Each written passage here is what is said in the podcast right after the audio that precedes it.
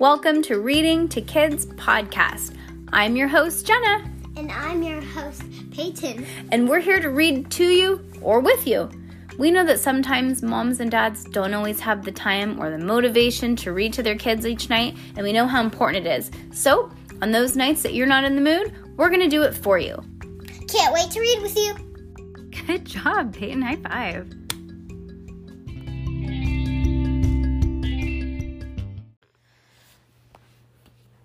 You have to stop this. Secret Series by Pseudonymous Bosch, Book 5. I wonder if all the chapters are going to be like this. Oh my gosh. Okay, good, good, good. The real chapter. Chapter 2 The Fire Sale. Okay, you've waited long enough. Let me put you out of your misery right now. I will reveal the secret, the secret that that people have sought for centuries, for millennia, even on the very next page. well, maybe the next page. The next? No, no, I can't. It's much too soon. If I tell you the secret now, you won't want to read any further, will you? I'll do it before the end of this book, I promise. Oh, we're going to learn the secret. Yep, he said he'll do it before the end of this book. Mm-hmm, I know. Maybe. It depends on a few things, for instance, how you look at it. Are you really sure that you want to know the secret, anyways? Revealing a secret is a bit like releasing air from a balloon. The secret spirals around and around and makes a fun noise and then aims right for you and it might hit somebody in the nose. But afterwards, it falls to the ground and everyone is left with that sad, after the balloon feeling of loss and abandonment. That doesn't sound very satisfying, does it? Then again, when you when have you known me to satisfy anything but my own cravings for chocolate? Honestly, I don't know why you bother to read a word I write. If you want to give up on me now, I understand completely. Never mind all the time you've already you've already put in. Sometimes it's better to cut and run. See chapter 1. You want to just not finish the book? No, I do. just kidding. Now here's your chance to escape. Don't worry, I won't look. I'll just close my eyes and I'll have a nibble of this delicious bar of dark, dark. Hmm. Well, maybe just one more. Hmm. No, you're staying put? Stubborn, aren't you? Or just morbidly curious? I know this book is like a car accident. You don't want to stare, but you just can't help it. If it's in any comfort of, from your old friend Cass, it is anything but satisfied at the time this story begins. She's too desperate to learn the secret. Recently, she came tortuously close to learning the secret. Among the things she inherited from her ancestor, the jester, it was a fragment of the papyrus with the secret written on the hieroglyphs. Alas, the papyrus disintegrated in front of her eyes. It did it turn to dust, remember it was saying? Now Cass is headed for her grandfather's place. She has just heard that her grandfathers are selling their old firehouse. What? And she wants to make sure that the jester's trunk doesn't get lost in the move. She hopes that just another clue about my the secret may lie inside. Oh, there it is, she said, walking down the road to the firehouse with Max Ernest. I didn't realize I'd been going for on for so long. If I'm not mistaken, they are discussing the assignment that they just turned in for their Egypt, their class's Egypt unit, making a list of ten things that they would take into take with you into an afterlife. I'm sure, as you know, the ancient Egyptians are very keen on keeping as many of their possessions as possible for as long as possible. Here, let's listen. And a giant bar of chocolate, of course, in case I get hungry in the afterlife, and a pair of underwear because, you know, Max Ernest was saying, oh, and a deck of cards. Or you think that that's cheating since there are 50 card, 52 cards in a deck and we're only supposed to have t- to take 10 things? Now, I think you can count a deck of cards as one, said Cass, asking a few feet ahead. Max Ernest struggled to keep up. The view he couldn't have been more f- the view couldn't have been more familiar. Backpack, the braids, big pointy ears, always always from behind, which was very un- very unfair when you thought about it. He, Max Ernest, was shorter than Cass, rightfully. He should go first. He wouldn't block her vision of line, her line of vision. Did the Egyptians have cards? Cass asked casually. It seems like the hieroglyphs would make a cool deck of cards. Max Ernest's ears lit up. that is a great idea. I don't think the Egyptians had had time, or I didn't think the Egyptians had them, but we can make our own cards, and there are just 24 hieroglyphs in the Egyptian alphabet, right? asked Cass, cutting them off. Or are there more? I feel like I heard both things. Cass stopped at an intersection. Cars passed at the snail's pace, honking their horns impatiently. It was unexpected. It was unexpectedly busy for their quiet neighborhood. Well, there are 24 main ones. They they stand in for sound like letters like our letters do, said Max Ernest explained. Happy to discuss the topic that was such a passionate interest to him, but there are thousands and thousands of others that are that are more like picture words. I don't think anybody knows how many. Cass's face fell. They don't? Yeah, think about it.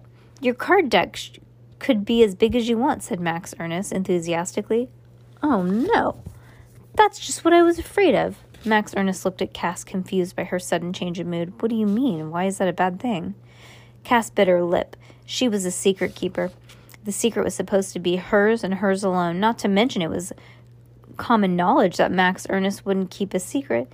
And yet, despite his faults, he was her best friend, unflagging and, and unflagging investigative champion. She had been wrestling for weeks, but she couldn't help but wanting to confide in him. She looked at her friend and then took a plunge. What if I told you that I got what if I told you I got the jester's trunk open?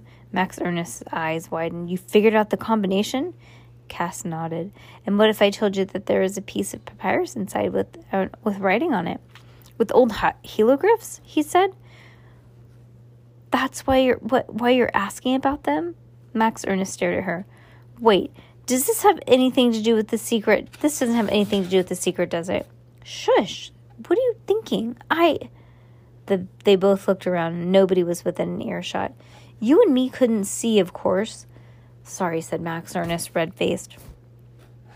Not mentioning the rules of the secret out loud was the most important rule, almost the only rule for the members of their secret organization, the Terces Society. Normally, even the compulsive talker, Max Ernest, abated it. Anyways, it doesn't matter what it was. It was so old that it turned to dust as soon as I saw it, said Cass gloomily. So what you're saying is you had you had the you know what in your hands and then it just disappeared. The full weight of it was sinking into Max Ernest's head. That's that's horrible. Cass sighed and started walking across the street. I promised myself that I wouldn't tell you. Don't worry, you didn't tell me, I guessed, said Max Ernest, following her. Anyways, how could you not tell me? I'm the one who who knows hieroglyphs. Oh, hieroglyphs. I don't even know how to say that word either. Up, oh, Jenny needs to go back to college again. I know it's driving me crazy. It's the one time that I need your help and I can't ask. The one time? You know, you know what I mean. No, I don't. You needed to help you needed my help exactly 632 times. Cass shook her head in amazement. You've been counting? Max Ernest shrugged off the question. So what else was in the trunk that the jester sent you besides the papyrus? Nothing important, just treasures. You mean like treasure treasure? Gold coins and stuff? Yeah, a lot, actually, said Cass as if it were no big deal. I want to look at it again just in case there are any clues in it or about it. I can't believe you waited so long to tell me, said Max Ernest, and now you've been acting so weirdly. You're you're rich. But Cass wasn't listening. She was staring down the street at one of those terrible traffic jams where the cars were stalled, people were shouting, and babies were crying. What is going on? she asked, her pointy ears tingling in alarm.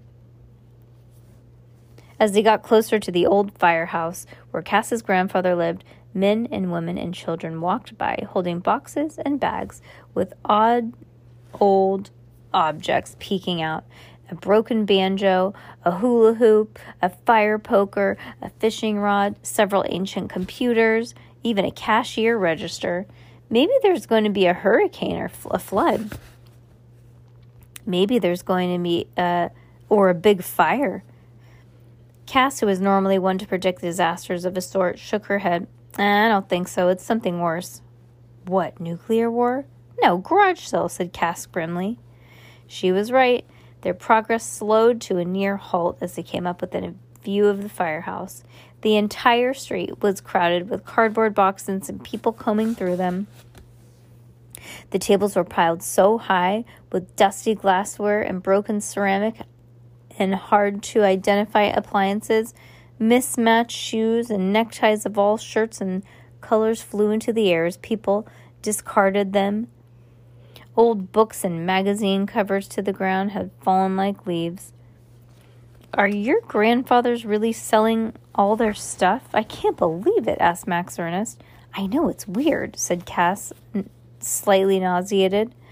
I stopped the front of the, I stopped in front of the firehouse where a n- new yellow sign had been planted. Instead of her grandfather's antique store on the the fire sale, there was now a new sign that said Gloria Fortune Realty. Cass stared at the sign as if it was an alien spacecraft that had just landed on her grandfather's front steps. My mom said that they were moving, but I didn't. I guess I didn't really think about what that meant. It's like they're selling my childhood. So where do you think? Where did you leave the trunk? asked Max Ernest, who was understandably eager to get his view of his real treasure. He glanced around. A few trunks lay on the street, but none that looked like the ancient truck trunk that Cass's ancestors had sent to her so many centuries ago, and that it had circled the globe so many times before reaching her. Huh? Oh, I hid it in the back, Cass said. Cass started up the front steps. Come on, let's go inside before my grandfather sees us. But when they looked inside, the firehouse was completely empty. That is, aside from the cobwebs and the dust that had accumulated behind the boxes and the shelves and the tables that had very recently be cluttered into space into space. Oh, that had been the cluttered space. The one familiar thing that remained, the brass fire pole, as shiny as ever. Cass swallowed, remembering all the times she had slid down it. Um, Cass, shouldn't we look outside for before somebody? Don't even think it, said Cass, running out the door. If they didn't find the trunk before some lucky garage sailor snatched it away, Cass's glittering inheritance, not to mention any clue that it might contain the secret, would be lost forever.